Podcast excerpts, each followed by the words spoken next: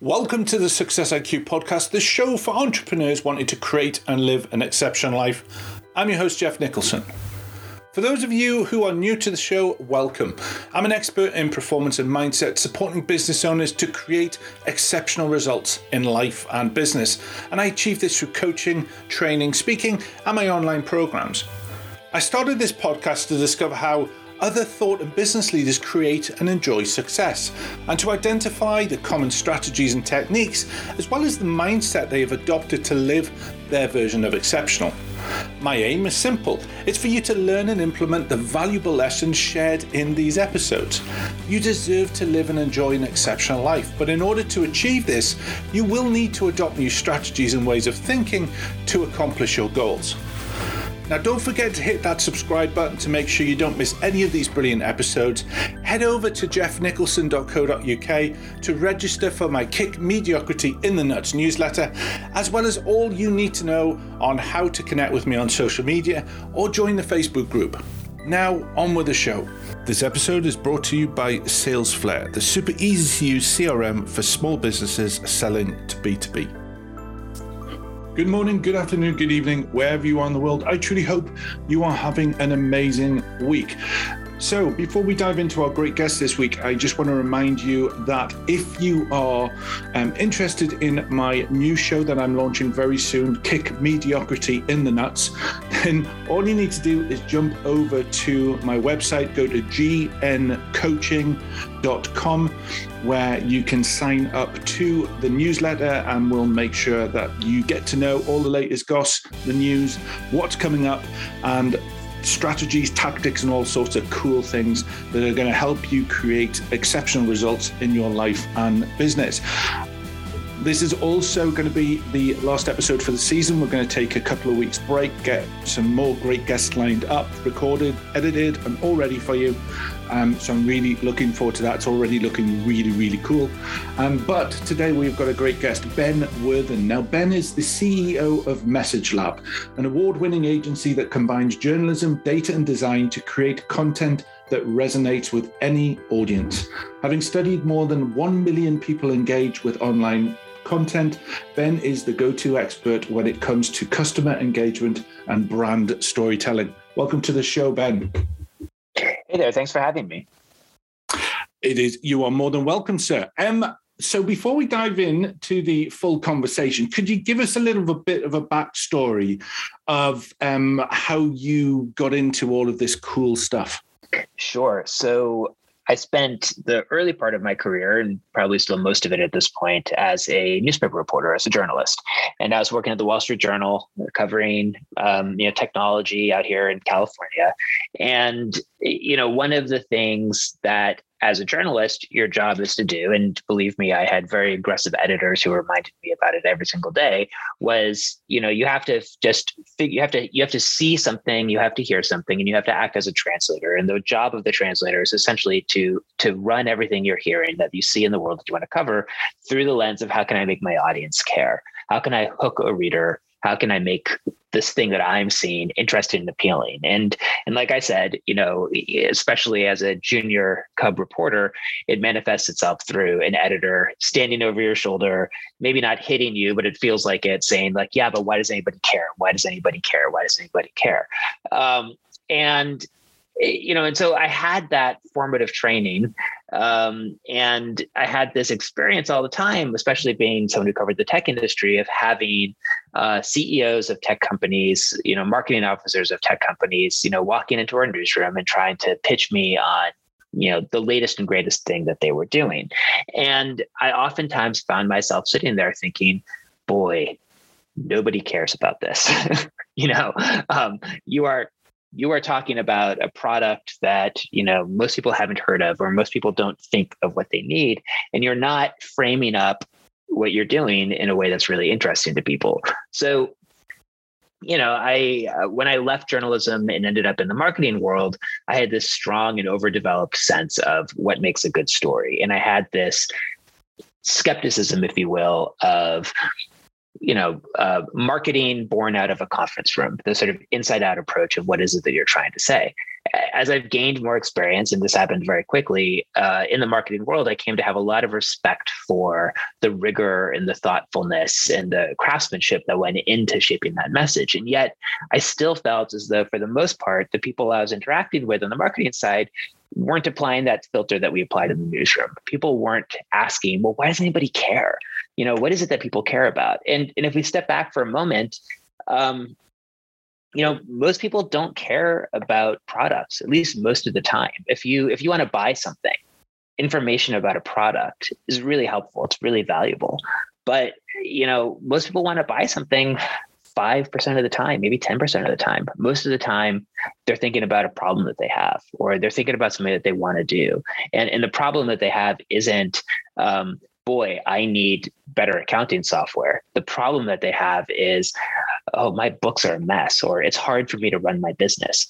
Um, and and and the sort of formative insight that has launched this phase of my career has been you know that if all you're doing is talking about your product you're missing 90% of the opportunities to have a meaningful interaction with somebody.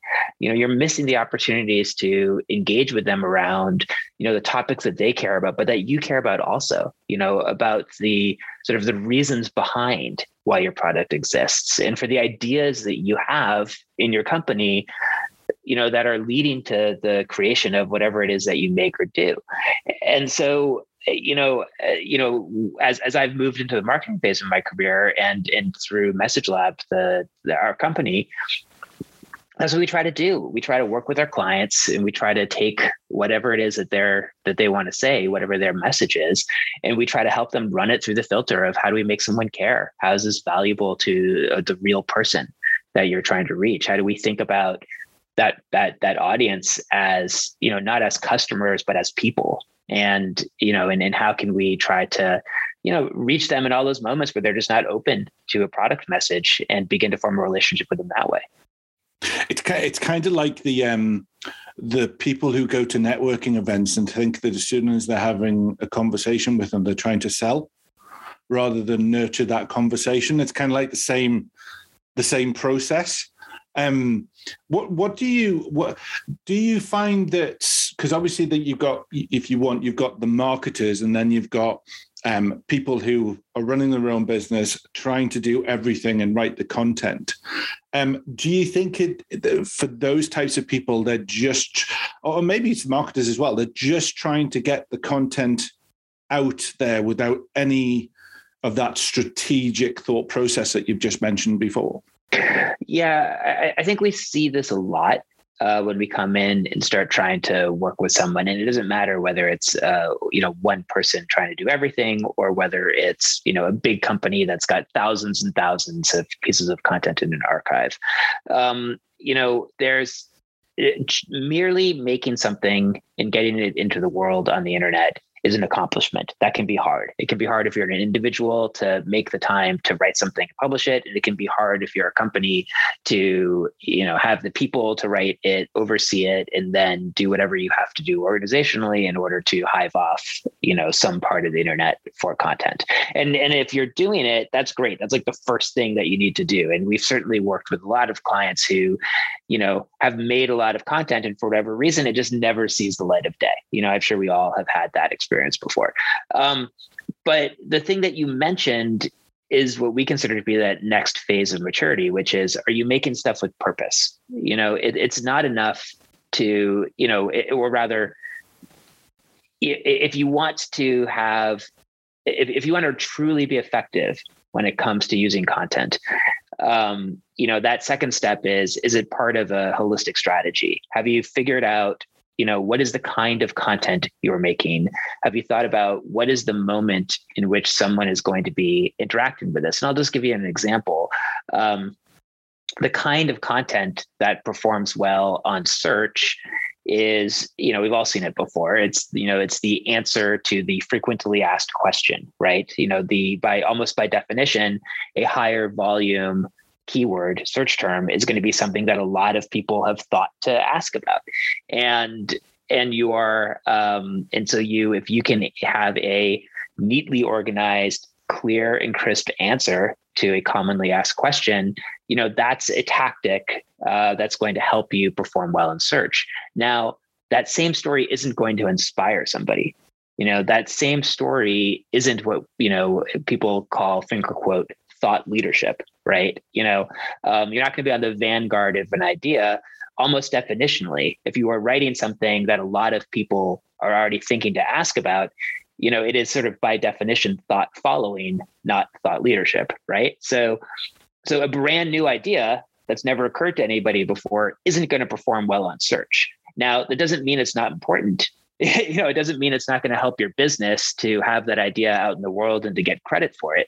It just means that um, you need to realize that if you make that piece of content, it's doing a different job than that FAQ style piece that's designed for search.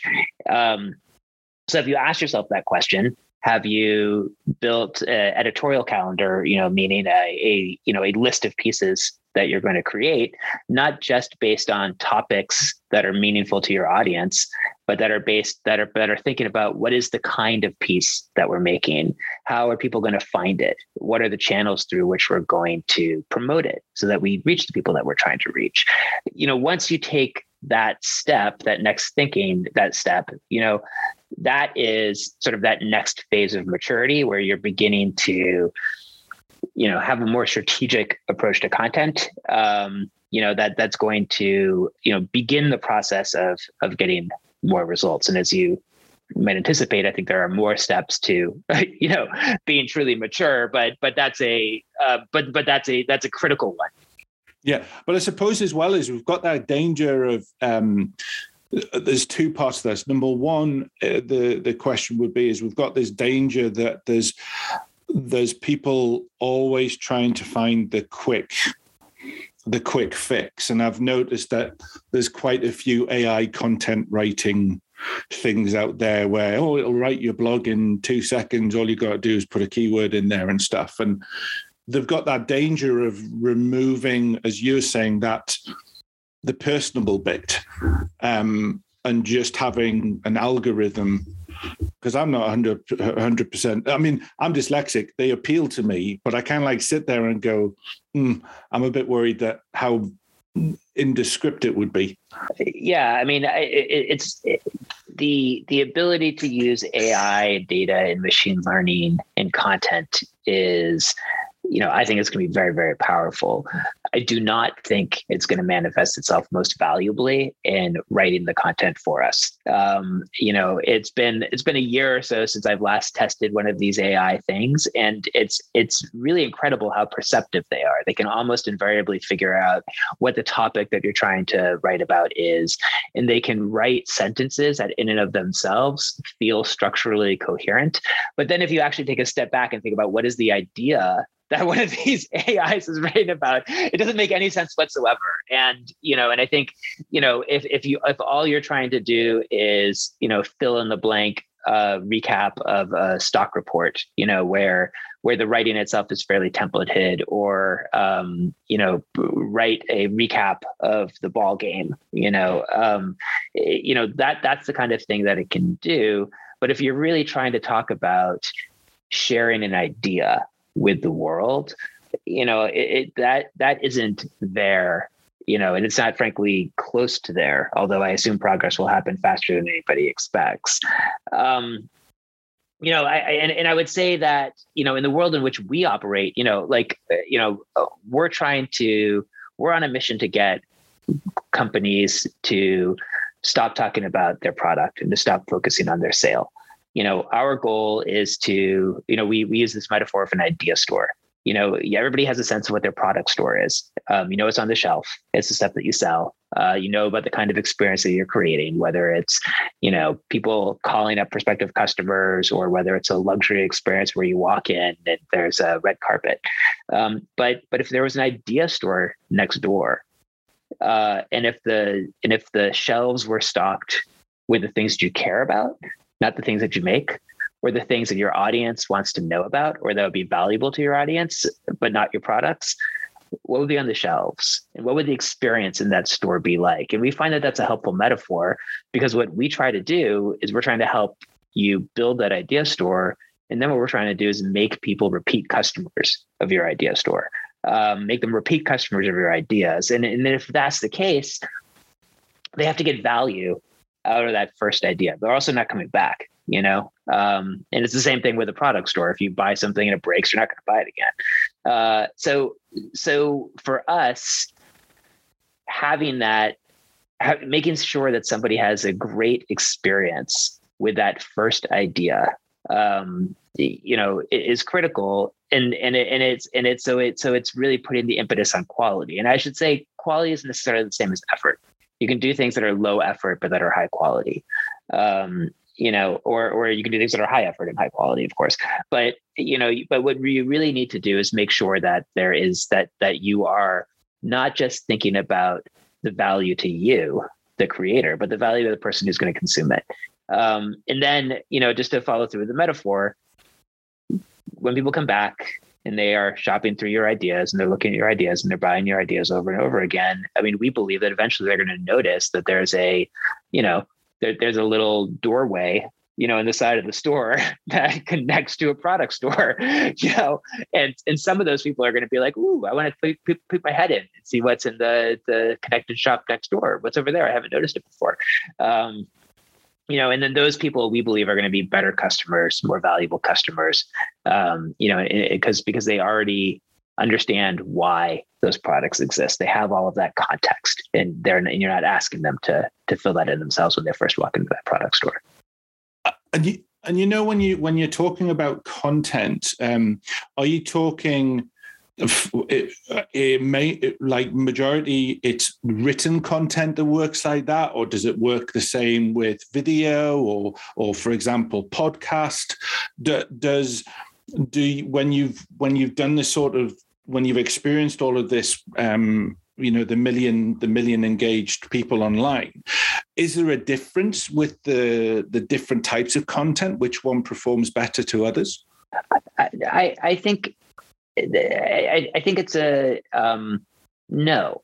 I, I, let me put it this way. I think you know some people are going to listen to this podcast here, and they're going to listen to it because um, they're driving somewhere or they're taking their dog for a walk. You know, and and when I'm taking my dog for a walk, I listen to podcasts, and um, and when I'm sitting at my desk, you know, I'm looking at my computer and I'm just scanning, you know, scanning the headline.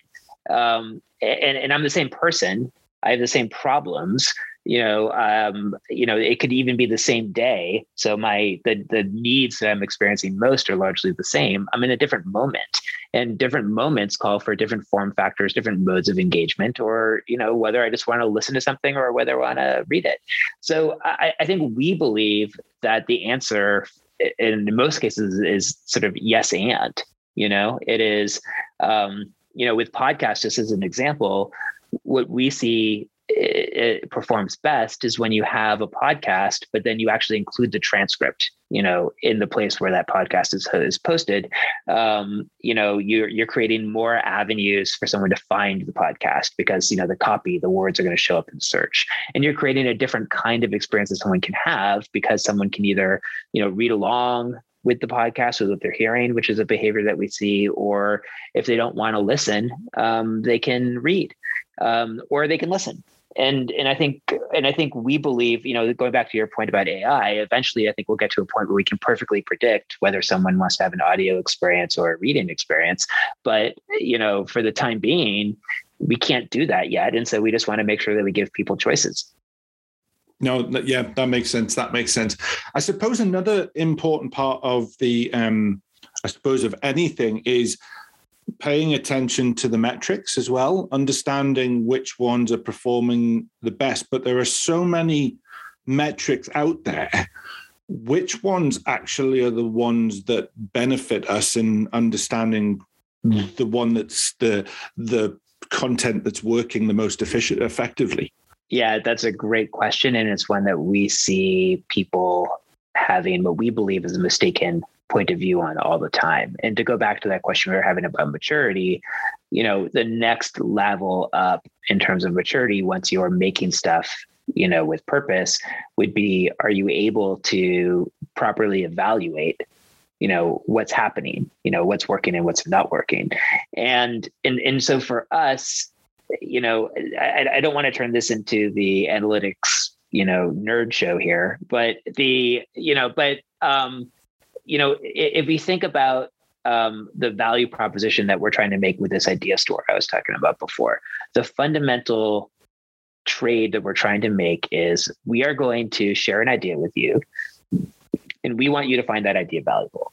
We're not asking you to buy something. Success is not uh, based on did you click the buy now button.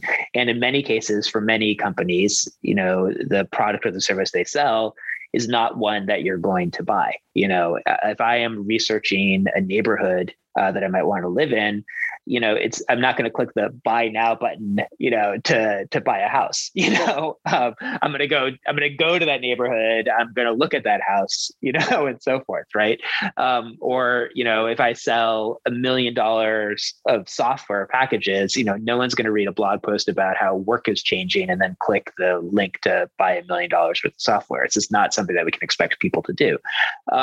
So so we have to look at something else. Um, and what we tend to look at is did you spend time with it? You know, for us, did you spend time with this idea that we had is the truest and most direct measure of did you find it valuable? Um, you know, beyond that, there's some qualitative things you can always ask. Hey, was this valuable? Thumb up or thumb down, uh, which we like to do. Um, and then there's other actions that can be proxies for it as well. Did you share it or not share it? But you know, uh, most people even if they really like something, aren't going to share it. You know.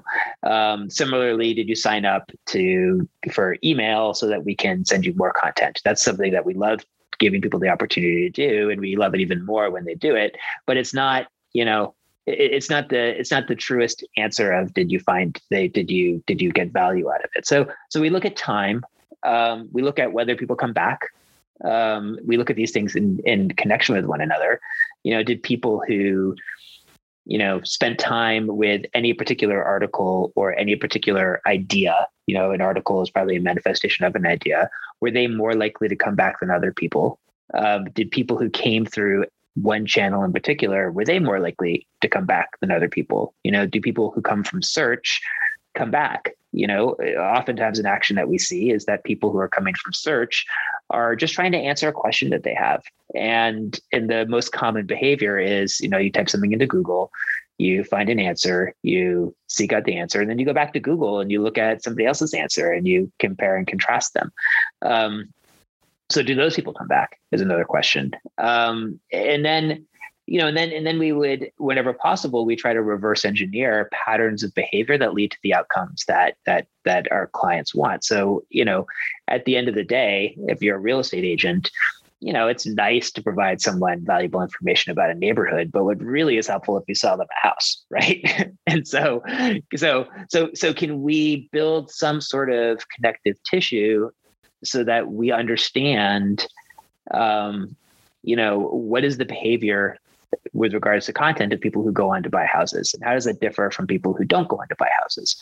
Um, and you know and I, and I think what we tend to see is that um, you know people do have to engage with their content multiple times before they're you know before they're going to go on and become a qualified lead or before they're going to go on and buy something.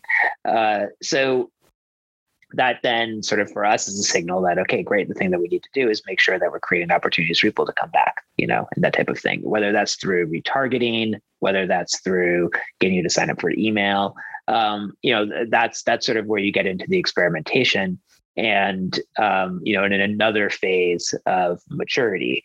But but the most most most important thing you know, as the foundation for that third level of maturity is are you instrumented to be able to see this behavior? You know, because I think most people, if you're just using Google Analytics out of the box, you know, you don't actually know how to see the things that I was talking about. You know, you might see here's our page views and here's our bounce rate and here's our, you know, whatever it is. But the reality is like bounce rate in particular, when it comes to content, is a really misleading stat because again, think of that person who's coming from Google. You know, if they if they come to your site and they come from Google and they find the answer to their question and they spend 10 minutes on it and then they're and they're fully satisfied they got amazing value out of it they're still going to go back to Google and that's a bounce. And so if you're just looking at a scorecard based on bounce rate, you know, that's a, you're scoring that one in your loss column. But if you're thinking about it in terms of that question, did we create value for somebody? It, you really won.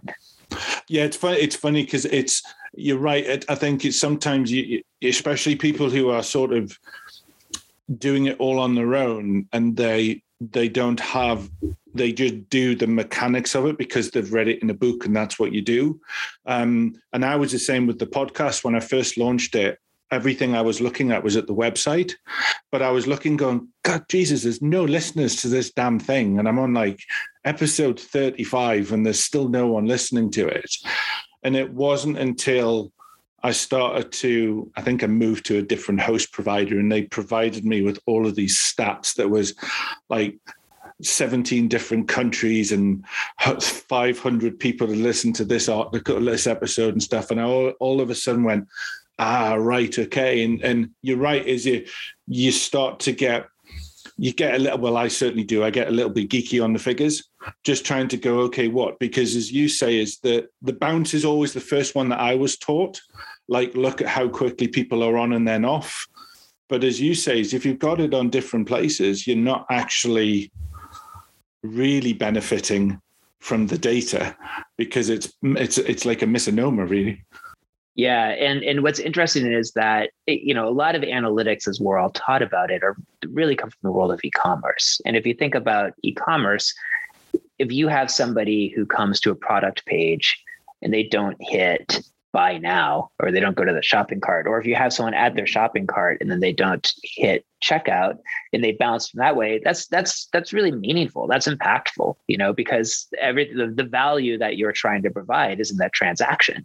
Um, but in the world of content the world of your podcast and the world of content that we're creating for our clients that's not what we're trying to do. You know, we're, we're trying to do something quite different. You're trying to get someone to to listen to your podcast and have a great experience doing it. And, you know, and if they come to your site, listen to your podcast, and don't take another action, that's still a win, but that's also a bounce. So, so we have to train ourselves to look at different stats, but even more so, we actually have to, if we're going to instrument things properly, we actually have to go into analytics and and and and do some, you know, lightweight customization, let's say, in order to surface the information that's actually going to be valuable for us so that we can make informed decisions because it's not happening out of the box. No, and I think that, that sometimes people are, can be very guilty of if you build it, they will come sort of process. And it depends how you've built it, really. I suppose it depends on the, like you're talking about that enriching content, not just by now, because that doesn't, you know, how are they going to find you? Where the, where, where are you educating them? Where are you sort of going through the stories of, how people have learned from that or whatever, they're, they're not finding the destination that you're wanting because you haven't put it there. Yeah, and I would say for us, um, thank you for the for the setup.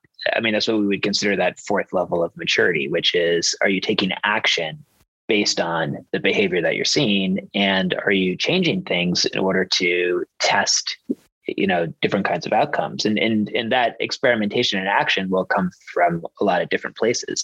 In some cases it's promotion. You know if you know if social if all of your good quality traffic is coming from social let's say um, you know what does that mean? You know do you need a different kind of content that's going to perform better on other channels? Do you need to do more to you know customize what you're making for social? Do you need to have CTAs on your site that are more purposeful for, you know, people who are coming from social, you know, um, or, or, you know, um, or, or if, you know, if, if no one is, you know, having a, if people like, you know, we'll see this all the time where sometimes it's a UX question, you know, you, you have a lot of people who are, coming to your site. You know, this is something that we see through search a lot, where you have an article that ranks highly for search terms, but the traffic isn't doing anything. You know, um, you we've had clients where you know we see a hundred thousand people a month are coming to their content from search, but nothing else happens. So why is that? Is it because you know we've seen a range of actions? We've seen it because the UX is wrong um, where you know you have a lot of people who are leaving before they really even read the article uh, because the, design is is bad and creating a bad experience for them. Uh, we've seen it too, where you know you have someone coming from search, and the CTA is that buy now CTA. We just know nobody's going to do it. you know, so can we change the CTA to say? Here's another piece of content that might be relevant to you.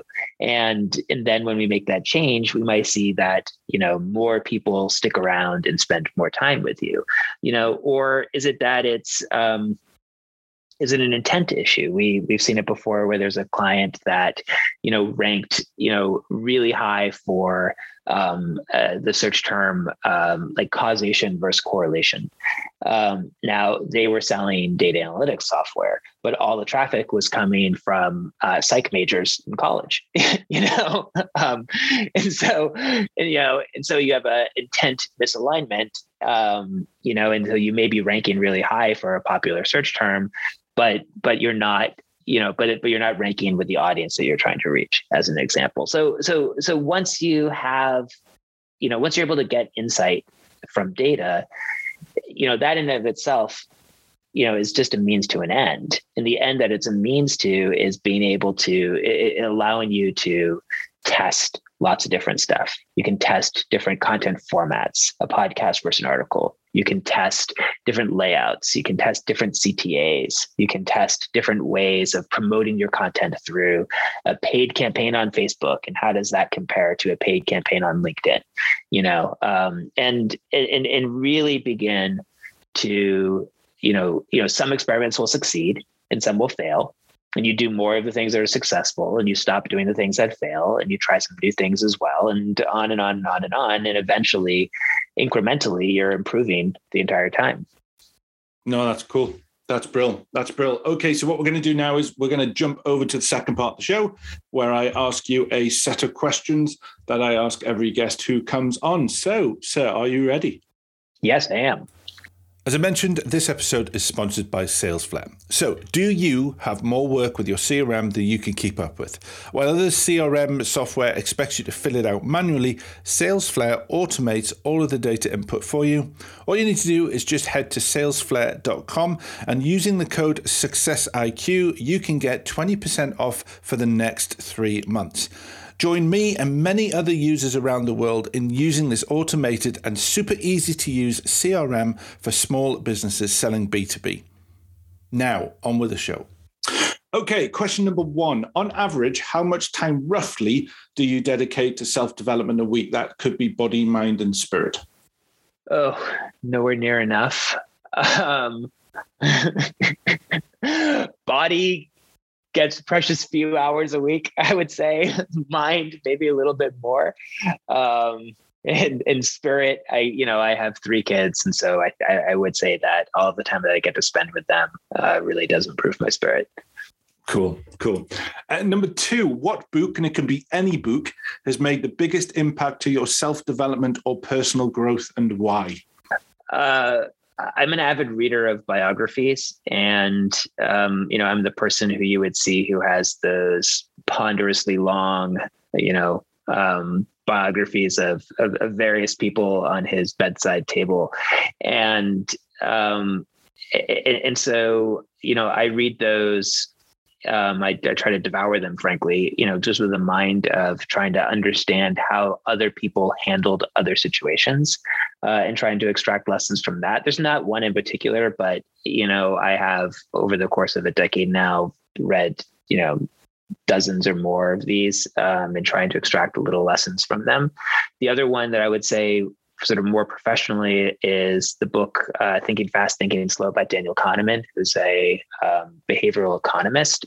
Um, you know, ha- is really a book that has uh, informed the way I think about the work that we're doing in the sense that uh, you know we're we're trying to you know people make decisions and they make big decisions and make small decisions um, but you know in the world of content you know the do i want to stay on this web page is a decision do i want to scroll is a decision do i want to read another word or listen to another minute is a decision and in that book helped me think through all the various layers of decision making that the people that we're trying to reach are going to do.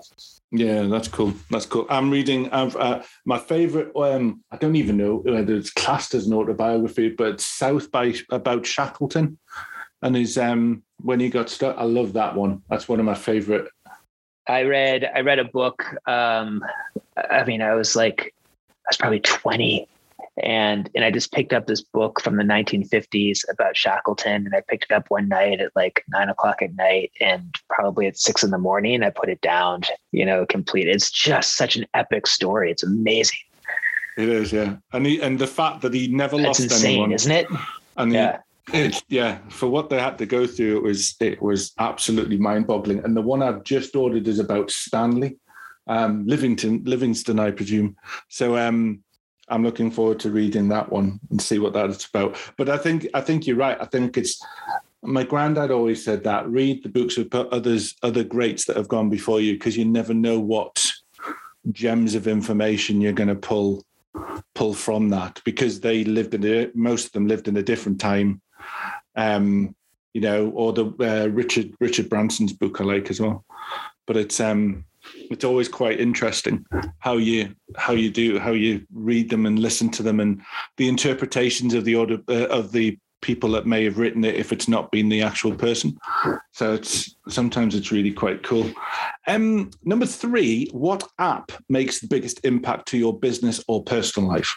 That's a good question I, I love getting guests to sweat it's like holy crap man just let me pick one yeah i know I mean, I don't well, know, email we, we or Slack an app professionally. I mean, I think that you know, uh, you know, no, um, you know, I think that we communicate a lot using app tools. In terms of my personal life, um, you know, I, I, I am, I, I believe it or not, have tried to really cut down drastically the amount of social media I consume. Um, but I do consume news, and being in the line of work that I'm in, um, looking not just at news, but the way it is presented in terms of the sort of the UX, the you know the um, where are their subheads, how heavy is the images, what is the text density, that kind of stuff. Um, those are all things that I like to pay attention to, and that that give me pleasure and that make a sort of both that personal and professional impact. Cool, cool. Okay, number four. What's your biggest business mistake that turned into a valuable lesson, and what did it teach you? Where to start? Could do a show yeah, no just kidding. on these. um, I mean, I feel like I make a new mistake every single day. Um, I, no, I, I, I would say it, it, it, it, it, I think I mentioned at the beginning of the show how I made this this transition from journalism to marketing, and you know, one of the things in journalism is your loyalty is to the story, and it really isn't to much more than that. And and I would talk to people for the stories that I was creating. I always wanted them to like the work, and I always wanted them to like me but it didn't really matter if they liked the work or if they liked me. And there were some cases where, in order to do the best story, I was going to make an enemy and I was going to make somebody upset. Uh, and that was just the way it is. Your loyalty is to the story and that's what you create. And, and I learned quickly as I made a transition to marketing that that's not really what's most important in this world. You know, um, there's a service element that doesn't exist uh, when you're creating an article for the Wall Street Journal. Uh, and in that success is not merely um, you know is the work good, um, but you know did did the did the client like the work? Did the client like working with you? And did you like working with the client? Because I don't think that you're going to have a successful long term relationship unless you can check every single one of those boxes. Um, I had to learn that the hard way though, because I was initially too focused on that first one is the work good. And i would butt heads with you know anybody who would get in my way regardless of whether they were the ones writing the check or not. It's interesting it's, it's inter- that, that getting on with the client and you're so right because you, you, your gut tells you straight away if it doesn't feel right. And quite especially at the beginning an awful lot of people fight that. But then generally it'll come true. And they'll be like damn i wish i'd just listened yeah, and, and you know, and, and I and I and I also feel like you know I've come to appreciate that the best work comes from an environment where there's really good collaboration. You know, and um, and the best work has to be you know, not just something that looks cool when you put it online, but that really achieves its goal. You know, that that really, you know, you know, is is is it meets all of those factors. Yeah, absolutely, absolutely. Uh, question number five: What are your challenges in harmonizing work and life, and how do you manage them? Yeah, um, acceptance that I have challenges harmonizing work and life is sort of how I manage them. uh, yeah, no, I mean, you know, it, it it's hard, you know, I, uh, you know, I, um, uh, you know, I think I have just sort of created a life for myself where I'm just being truthful here, where I focus on my family and I focus on uh, my work, and you know, and those are my two priorities. And and I wish I did each of them better than I do um, but I am fully committed to each of them. And you know, and it, and it comes at the expense of everything else. You know, those other things that you asked in question one. Um, you know, mind, body, and spirit. You know, um, I would love to be at the gym three hours a day, but you know, um, I, I find it more satisfying if I spend an extra hour and a half working, an extra hour and a half with my kids. I think you're lying. I don't think you want to be at the gym for three hours a day. All right, but but but half an hour maybe. but I know what you mean. um, question number six: um, What advice would you give an entrepreneur that you wish you had known starting out? The so you know again at the risk of psychoanalyzing myself, um, you know the, the fear of failure has always been something that has motivated me, and entrepreneurial you know being an entrepreneur is a risky endeavor. And and I think the thing that allowed me to start a company that is the risk and is the lesson that I would pass on to somebody else who's thinking about it is to uh, to properly see size up the risk of failure, um, which is now I have the privilege of living in the San Francisco Bay Area, where you know you go to the coffee shop and you meet you know ten people who have you know started a failed startup, um, but but there's this um, you know even if you try like like failure isn't failure you know failure with purpose is success. And that goes back to those things i was talking about with regards to the experiments that we run for our clients. It's a different scale obviously than starting a company but you know if you if you are set up to learn from a failure and if you're set up to learn from a mistake that's more that's that's that's valuable and it's frankly it's more valuable from never having than never having failed in the first place I think it's that's the thing is if they if if people actually stopped and thought about what they've learned from not failing, it would be very little. it, you know, you, yes, you know, that's a great way of putting you, it. You wouldn't you wouldn't be walking for a start if if the, if you know, and it's it's you know as we get older we lose that almost childlike approach to things where it's like, oh bollocks, I've fallen over. Let's just get back up and, and keep on going. We we we wear those I'm scars. Gonna, I'm gonna I'm gonna steal that. By the way. yeah. What if what if what have you what have you learned from not failing is going to go straight into my right into my my my my lexicon. There you I will try no to properly attribute it to you. Number seven is what is your definition of success? I'll go back to the thing I said before. Um, it's is the work good? Does the client like the work? Did the client like working with you, and did you like working with a client?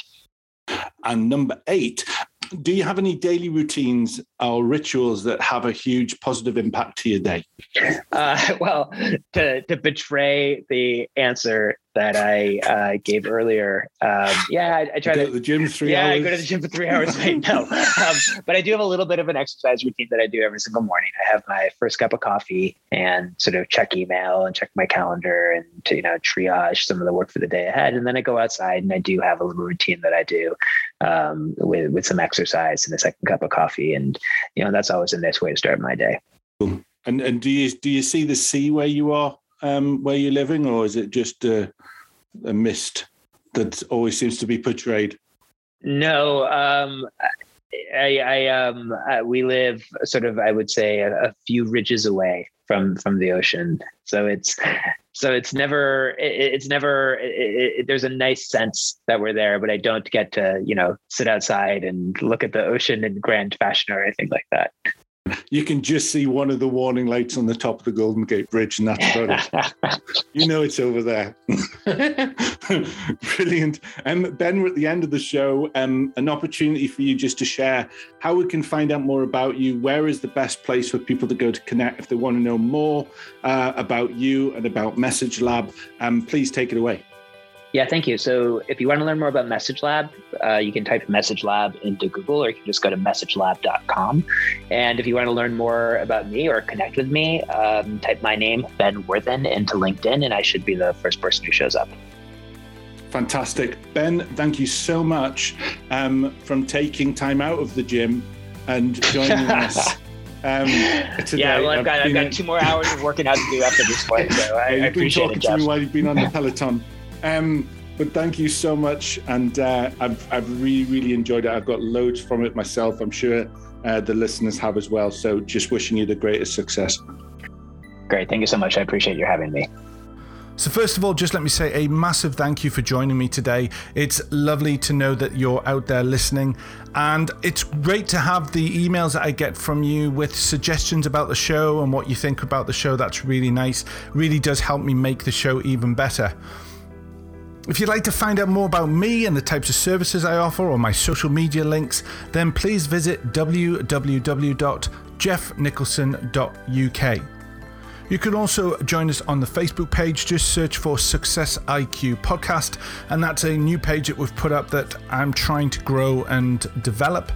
So you can tune in and find us on other stations such as Stitcher, SoundCloud, TuneIn Radio, and of course iTunes. And if you have the time, it would be great if you could pop over there, leave a rating, leave a review, because it really does help me grow the show and make the impact that I'm really looking for. So, just to say, I hope you have a fantastic week. I wish you the greatest success, and I look forward to speaking to you next week. Take care.